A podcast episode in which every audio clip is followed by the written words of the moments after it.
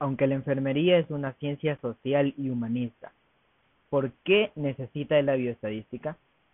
Primero partiré por la estadística, ya que es parte esencial del área de la salud, en cuanto los programas de salud son cuantificados en informes mensuales, en donde se cuantifica una serie de datos para medir los indicadores del mismo.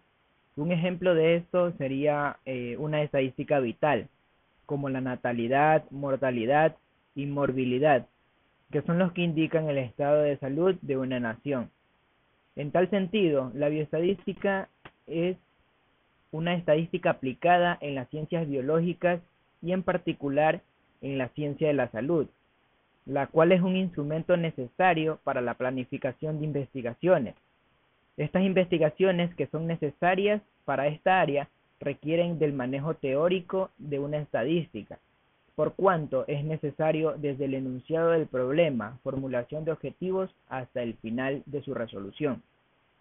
Sin embargo, las matemáticas no son muy utilizadas por la o el enfermero en forma ordenada y sistemática, por cuanto no se le ha dado la debida importancia que tiene desde un punto de vista estadístico, salvo en los casos ya antes mencionados.